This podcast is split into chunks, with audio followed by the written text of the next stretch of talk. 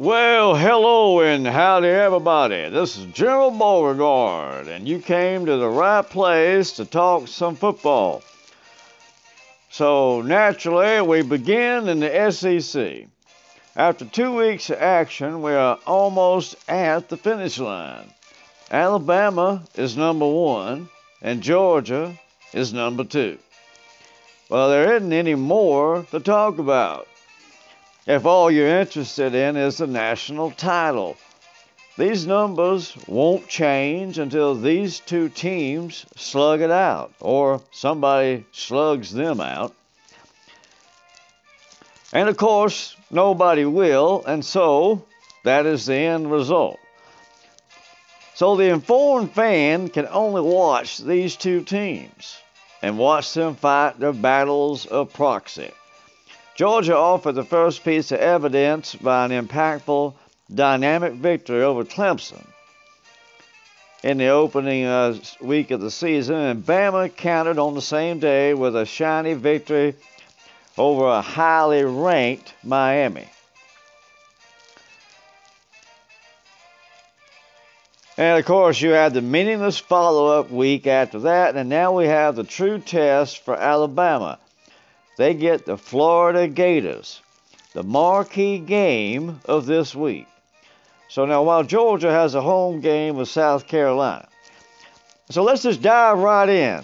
Remember, if you enjoy watching General Beauregard's SEC Talk, be sure to hit that like and subscribe button. If you're listening on the podcast, we sure appreciate it.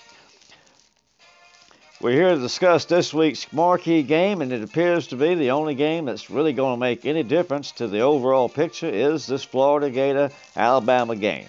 So let's, as I said, let's dive right in.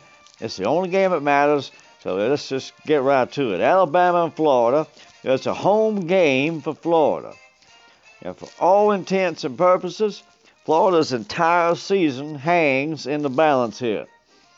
A loss reduces their season options to, at best, an SEC title, and that's with only an outside chance, of course. Still an outside chance of a national title, uh, but we're not even going to discuss that big of an outside chance. On paper, Florida can still lose this game and still win the SEC East, but that would also require them to beat the number two team in the country.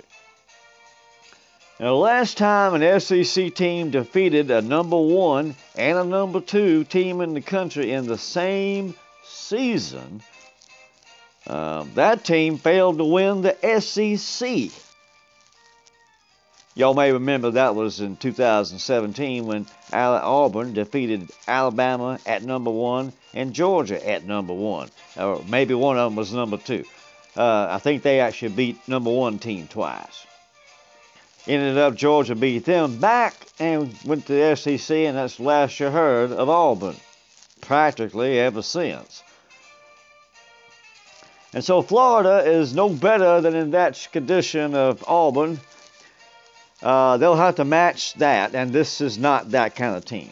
That Auburn team in 2017 really had some potential, and injuries, of course, depleted their possibilities and they dwindled into the dust of history and have yet to reemerge. Even though they have scored a lot of points this year, and it could be an interesting thing with Auburn. But we're not here to talk about Auburn. We're here to talk about uh, the only game that matters this week, uh, and that's Florida and Alabama.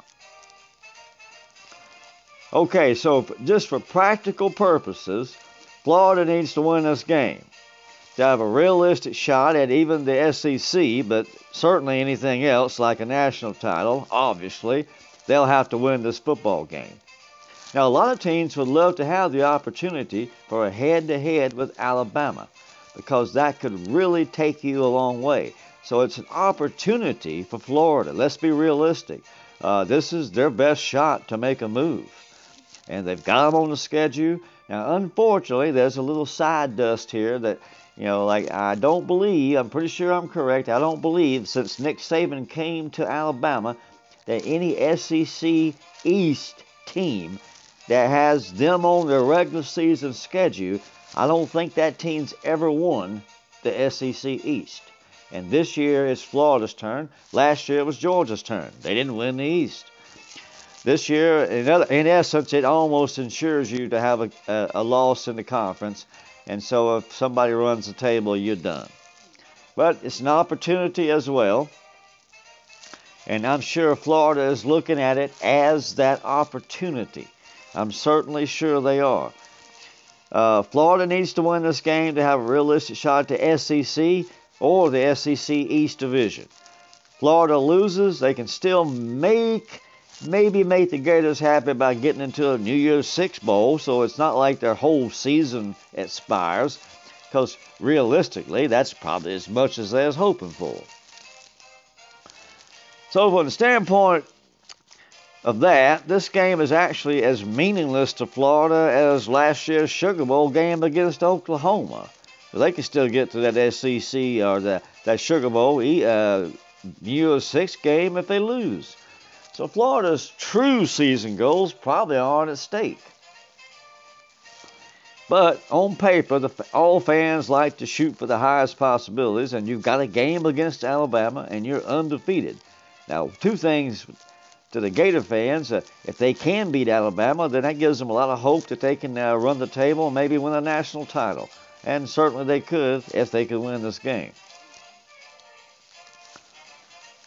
There are two big problems for Florida and this game, and neither one of them is Dan Mullen or Todd Grantham. So that's a plus because usually those are two big problems they carry into every football game. no, they didn't go anywhere. Dan Mullen and Todd Grantham are still there, but I'm not going to assess them as problems just yet. Florida's two biggest problems are quarterback. Namely, they have two quarterbacks. And according to non Euclidean math, that equals zero quarterbacks. So, can Florida beat Alabama without a quarterback? Well, the answer is, of course, no.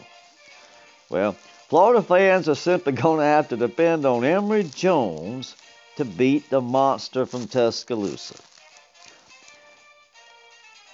Well, quick time saver here, they can't. So if they can't, they probably won't. But for the sake of argument, let's break this game down if you got the stomach for it. First of all, my score right off the top Alabama's 41 17 winner. That's if everything goes according to the laws of nature. Now, how generous will Alabama be? Who knows? Keep your wallet in your pocket in this one, however. That'd be my recommendation anyway. Florida will score some points. I'll put them at 17. Throw a garbage touchdown and a piece of luck, and Florida might stretch it to 28. But that won't be enough. Probably not nearly enough. Alabama's 41 points is what nature intended. The worst look—a turn of events, Bama gets to 35, maybe a little less, but 30 35. And my guess is Alabama will not lose a game this year in which they score 30 or more points. So breaking that game down further, is strictly for entertainment purposes only, but we shall do so somewhat. Uh, how can Florida win? Emory Jones could take this team on his back and have a day for the ages. Todd Grantham could dial up a masterpiece, and both of those things could happen. Nick Saban's belly aching about his team's intangibles could be justified, and the home field could be the difference. Also, the sun could burst into oblivion just after the final whistle. But barring this odd collection of oddities uh, on this Saturday, it's highly likely that Florida, Alabama wins this football game. A lot of fans like to treat a game like this as an actual football game, and so of course uh, I, we look at that as a general waste of time, and we pick Alabama to win the game, just like the general said, 41 17.